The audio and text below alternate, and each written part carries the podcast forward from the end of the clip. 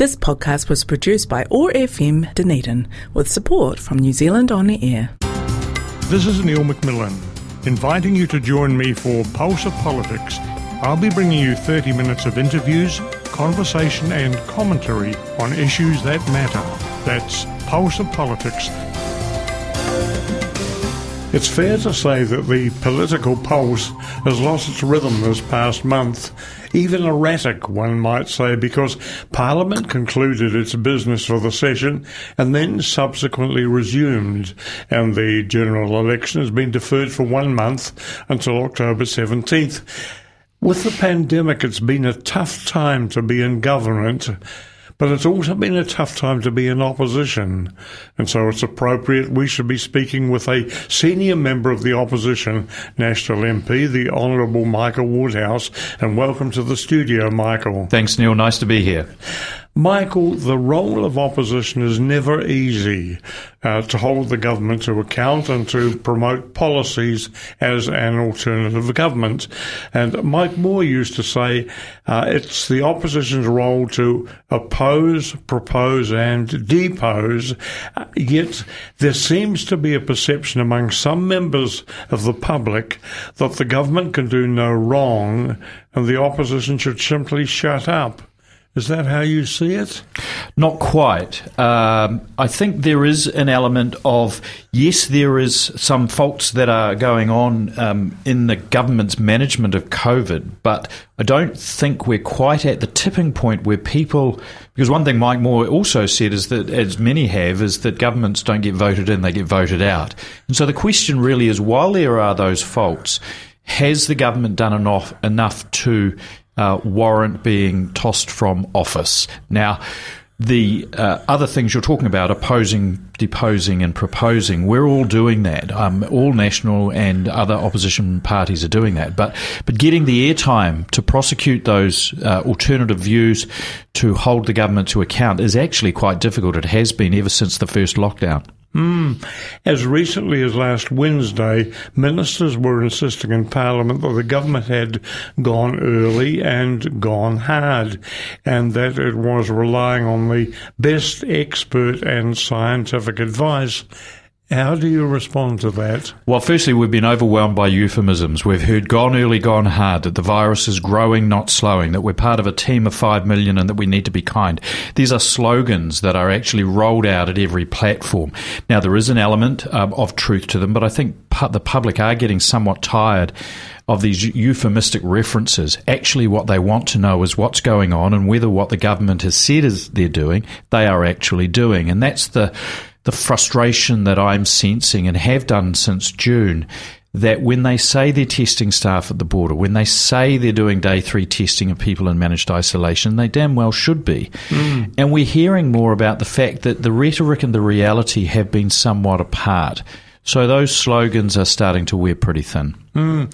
Most people would concede, of course, that we're dealing with an unprecedented situation, that it's hard to anticipate developments, and that there will be errors of judgment.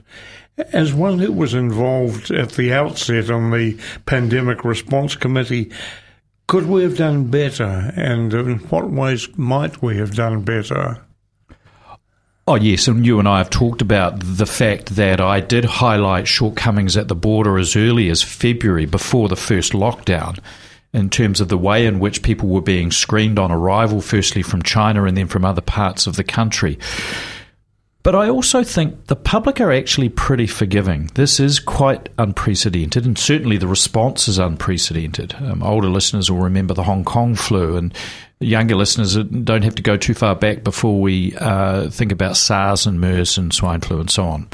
The, diffi- the difficulty with this virus is that with most seasonal flus and, and previous outbreaks, a person becomes unwell before they become symptomatic.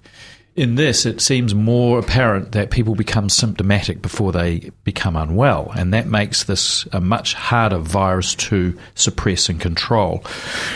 So, you know, there are going to be errors. What I think people want, though, is an honest appraisal of where they're at and actually somebody to say, you know, gosh, we said we were going to do that. We thought we were doing that. We're not. We're going to make things better. Whereas we seem to be treated in a way that suggests that either people who are critical of the government or critique the government's actions are somehow not part of the team of five million. I think that's wrong. That that actually undermines the role of the opposition in this, as you say, to propose, depose, and oppose. And those first two, being constructive and proposing alternatives, we're doing. We're deposing the actions.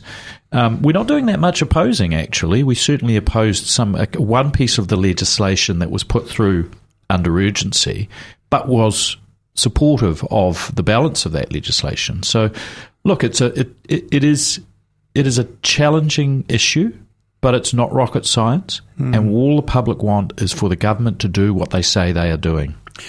I wonder, with the benefit of hindsight, uh, would we have would we have done better? had the government initiated a cross-party team, something like a, a wartime cabinet, and and if so, would National been prepared to participate in that? Uh, I don't think a wartime cabinet type situation was necessary in the circumstances because that does actually bring some obligations on all parties to act in a, in a way that wouldn't be oppositional. So I'm not I'm not sure if we would have accepted that had it been offered, but I'm not sure either that it was necessary. Mm. What was necessary is for the government to reach out to all parties, including um, the National Party, and bring it into the tent more uh, in terms of its thinking, its decision making, the science, the advice that it was getting, and that has been very poor. Now, I contrast that with the post earthquake period from 2010 and 11 and, and, and afterwards in, the Canterbury earthquakes, where the, the responsible ministers were briefing their mm. opposition spokespeople very regularly, informing them of what they were planning and why. Now, the opposition spokespeople we're free to criticize and to oppose, but but it created an environment where at least they knew what was going on. That hasn't happened in this uh, outbreak, and I think uh, our response has been the poorer for it.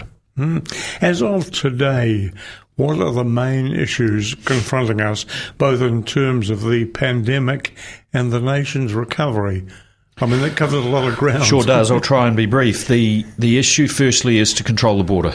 Uh, we we now know, despite the fact that the government is not prepared to uh, acknowledge it, um, there's a 99% chance that this most recent outbreak came from a person carrying it over the border, being in managed isolation, and, and either picking it up there or not being detected there. So that's essentially a border failure, if you like. Um, so the first thing we have to do is shore that border up so that that doesn't happen again, and the gov- the government is uh, again, this is a very good example of where the government is saying that it's doing uh, some things, but in fact they're not doing them. The National Party came out with its own policy uh, a week or 10 days ago, which did just that. It would treat everybody as if they were in quarantine in the way the Australians are doing. It would pre departure test for the virus. The government's response to that proposal was very interesting and said that it would be a waste of time. Well, it won't be a waste of time because it could well pick up the majority of asymptomatic but positive cases prior to their arrival. Well, by mathematically, that's going to reduce the risk that it is spread when, once it gets here. Um, and we do a number of other things in terms of testing. Um, and we, so we've got to get that right. And because the virus doesn't care what nationality you are, then if we can't get it right for New Zealanders, we can't think about anybody else. But conversely, if we can get it right, at the border, then we can start to look at a controlled opening of the border for the sorts of people that we know can't come at the moment international students, the partners of New Zealand. Uh, residents and citizens that don't themselves have that status, essential skills workers, and particularly uh, seasonal workers, for example, RSE, agricultural machinists. There's a, a growing fear in our horticulture and, and agriculture sectors that, that this season is going to be a disaster because we won't have the labour. So, you know, there are, I think, ways we can firstly manage risk better. And any suggestion that the National Party's proposals are reckless or would increase risk is just wrong. Everything we are proposing is predicated on the basis of a low risk strategy. Hmm. With Judith Collins now as the party leader, uh, the health spokesmanship for National has passed from you to Dr. Shane Reti. Uh, is that something you've missed? Yeah, it is. Uh, I'll be honest, I, I, was disappointed to have lost it, um, but quite understanding of the circumstances that led to it. I know Judith is the right leader for the moment. But actually, in a way, Dr. Reti is um, potentially the right health spokesperson for the moment because we're not talking about system change or structure or, or which services we provide and those sorts of choices that governments make. We're talking about the management of a pandemic, which, given his background in medicine and uh, informatics, health informatics, health research, uh, is, is positions him well to be quite precise in his questioning, and he's certainly doing that. There's no doubt um, I've I've missed that. On the other hand, new responsibilities now with regional economic development and Pike River re-entry, and uh, I'm enjoying uh, learning more and and holding the government to account on their their issues around the provincial growth fund. Michael, let's turn to the local scene and your candidacy for the newly defined Dunedin electorate. Um, obviously, one of the big issues is the proposed new Dunedin hospital. The time frame seems to be slipping away. Is this to be expected because of coronavirus? No. The and this really worries me. Um, the indicative business case was obviously um, approved by the cabinet of the previous government under Bill English in April 2017, and three and a bit years later, the detailed business case still hasn't been signed off by Cabinet. That has got to be a huge concern to uh, the people of the South. Every time I mention it to either politicians or media, I hear, oh, yes, it's going to Cabinet next Monday or the one after that. Well, I've been hearing that for months, and one can't sheet that home to the feet of COVID you've got to be able to do two things at once. And this is a vital piece of health infrastructure for the South. And my concern is that it's being delayed. There's another element of government decision making that's also going to impact on the South, and that is the uh, the government appears to have declined from the shovel ready projects fund um, about $100 million for the University of Otago to um, push on with its building plan. Now, the reason that's related to the hospital is that because the plan was for those buildings uh, some halls of residence, a, a health science faculty in Christchurch, and one other quite large project were to be done in 2021 and 22 prior to the major part of the Dunedin Hospital rebuild starting. If it doesn't happen in that two years, uh, it may not happen for 15 years. So it's a finely balanced thing. And I think these two, either the lack of the decision or the declining of that application for funding for the university, are going to have a really significant negative effect on the South. What's the likely time frame conclusion now and the cost of the hospital project? Well, those two things are intertwined. Um, I, I, don't know the answer to the first question on time frame, but I know that it's being affected by arguments that are being had in the background between the Capital Investment Committee and Treasury on the cost and scope of the project. And I think Treasury are once again nickel and diming this. We need this hospital. The longer it is delayed, the greater the cost. And so you've got this circular argument now. But the cost is the cost. And we won't know it in any event until we put mm. it out to tender.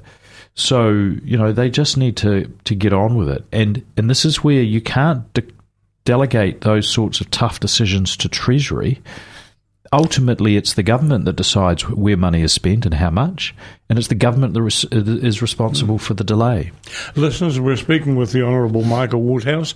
Michael, both you and David Clark have been seen to have blotted your respective copybooks in recent times, and this has provoked criticism, some of which, in my view, has been excessive and even insulting. And no credit to the Otago Daily Times for publishing it. Is there anything you'd like to say on these matters? Well, uh, in a nutshell, I went from, in a very short space of time, from being um, leading the the opposition's response on the COVID issues to having to deal with three things within a week. Uh, one was the revelation of uh, my peripheral involvement in the leak of COVID nineteen data by my colleague Hamish Walker, in the insofar as I received some information but didn't act on it. Uh, the other is the uh, accusations that I had made a story up about a homeless person staying at the Crowne Plaza. Comments actually that I continue to stand by, and the government hasn't adequately um, addressed the issues that were raised. Uh, and thirdly, a more local issue around a photograph that was taken about eight years ago that uh, that involved um, the Dunedin South MP Claire Curran. All three of those things kind of landed at the same time, and um, I must say I've had to deal with a fair amount of vitriol on social media. Um, I've been called any number of things that I won't elaborate on. Um, and and it has been a pretty tough time. Now, the consequence of the Hamish Walker issue was that not only is he no longer standing uh, as the candidate for for Southland, um, but that I lost my uh, health portfolio role, and um, and I am disappointed at that. But you know, these are th- th- th- that was a very unusual period, I must mm. say, and I've I've had to reflect long and hard about the degree to which I controlled the events that were going on, whether I was responsible for them, whether I would have done things differently in hindsight, and so that has been a period of reflection. But you know what? This is a pugilistic mm-hmm. uh, uh, role you, you do have to take the standing eight count sometimes, dust yourself off, and then decide whether you want to keep on with the next round. And that's what I've done. And I'm back in. As, as I've mentioned, David Clark has also been tarnished. Do these incidents hurt one of you more than the other, or do they cancel each other out? Well, from the, the short term perspective is that David had the more significant uh, setback in that he resigned from cabinet. That's where you can really make the decisions there's a there's a financial impact to that, and there's certainly a loss of face. That for me, I mean, I'm still on the national front bench. Hmm. Um, my income wasn't affected, my roles were, and perhaps my ego. But but I think David took the bigger hit, and he and I have talked about this. It's quite it's quite funny. This and we do laugh about it. That that there we were ready to shape up as the two, you know, the health minister and the shadow health minister in the same electorate, and and neither of us are now holding that role in only a short period of time. Uh, so you know that's that's politics. Um, I've, I, I, I have sympathy for David, uh, albeit that you know he, um, he I think it was the right decision mm. uh, by him and probably by the Prime Minister. And he has a bit of sympathy for me. That's just the way it is. Mm. We, we, we go hammer and tongs in the house, but, but we're actually quite friendly off the field. And I think that's the way good politics should be done. There have been quite significant changes in the boundaries for the two Dunedin seats. Are these significant from your point of view with the Dunedin electorate now? Uh, only that they've got redder. Uh, in, in, the Dunedin electorate, the boundaries have made that a redder seat, and um, my uh, my mo is to is to uh, campaign for the party vote, and I'll continue to do that. On the other hand, the Taieri electorate with uh, has got a bit bluer. Hmm. And is uh, a bit in play, I think, and the young candidate there for us, Liam Kernaghan, has been working really hard, and Labour shouldn't be taking that for granted. Um, but ultimately, it is the party vote that will determine government, and that's what I'm going hard for again this time around. COVID has completely thrown the rule book out, and I, I must say I'm feeling quite discombobulated by the the inability to be able to campaign in the traditional way, the four week delay to election day, which will be actually advantageous, I think, for opposition parties. But it has been a really, really unusual campaign so far. How do you define the main issues for the election, and are they distinctly different in Dunedin? Well, there are COVID recovery issues. In fact, I didn't answer the second half of the question that you asked earlier when we were talking about border management because the reason that's so important is for the second reason is that is economic recovery is absolutely vital. Uh, every day I hear of businesses and employees and uh, franchises that are just pulling the plug and going, "That's it. I can't. I can't carry on now." And the, the the financial, social, and economic impact on our society is going to be massive, the like of which we still don't know yet. Uh, but it is becoming increasingly apparent that uh, we need a better plan. We need a plan for recovery, and we're still in this crisis mode, and, and, and the public can't see what's next. Now, to some degree, the, there's an element of um, electoral imperative in that. I think we'll be having, whoever is government, we'll be having a different conversation after October the 17th. But this is about who is the party that is best positioned to lead New Zealand through the recovery. And I'll stand on our track record in that, particularly through the last GFC and the Canterbury earthquakes. We know what to do. We've been there before. Uh, the quality of our spending needs to be better. The quantum of our spending needs to be watched very carefully. Uh, but those strategies that will enable us to, to grow the the uh, job base and therefore our economy is going to be absolutely vital. And the government's not even talking about that right now.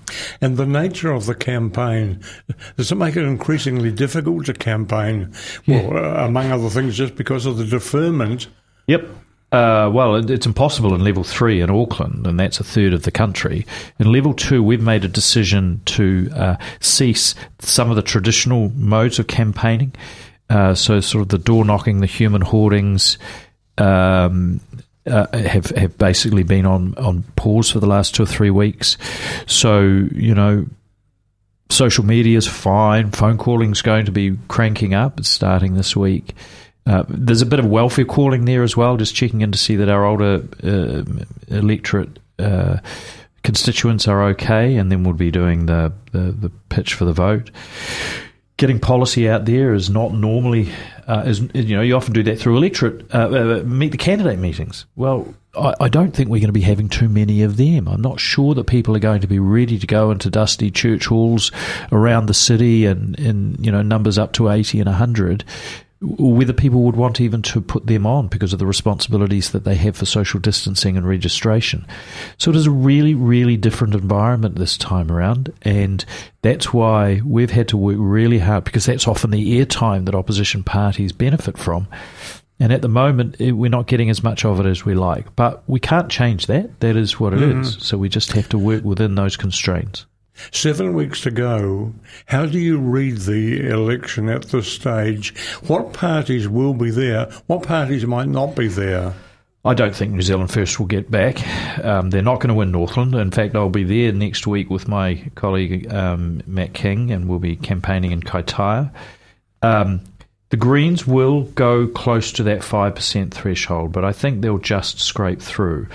Um, albeit that uh, you know I've mentioned it before. I, you can't rule out the possibility that there are only there are only three parties represented after the election. That's National Labour and ACT. So that makes it imperative to push that party vote up as as high as we can. We've lost a lot, but interestingly, we lost it to Labour during that period, and and I think we can get it back. Uh, it's quite volatile. We've had our own issues with leadership and so on, but the ship is back on, on course and uh, it's going to be a really, really busy few weeks. And so it's just, you know, obviously, I think it's fair to say that the odds are against us this time round, but we're we're still well in the game. Finally, Michael, the two referenda that confront us, one on recreational use of cannabis and the other on voluntary euthanasia, where do you stand on those two issues?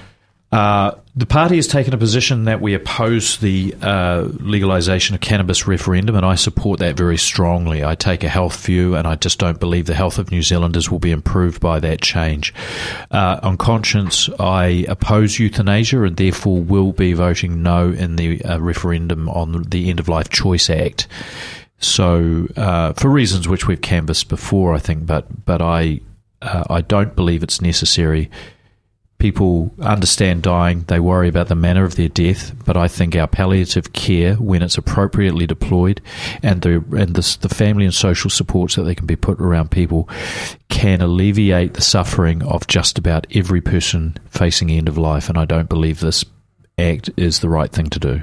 Michael Woodhouse, thanks so much for joining us this week. It's been a fascinating discussion, as it always is. And as with all candidates, we wish you well. Thank you, Neil. forthcoming general election. Cheers. Listeners, we've been speaking with the Honourable Michael Woodhouse, MP and Nationals candidate for the Dunedin electorate. And that's our program for the week.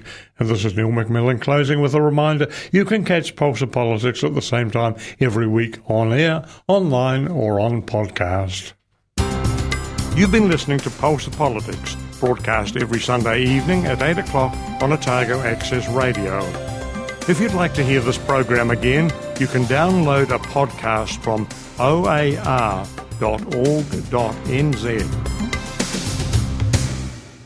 This podcast was produced by OAR FM Dunedin with support from New Zealand On the Air.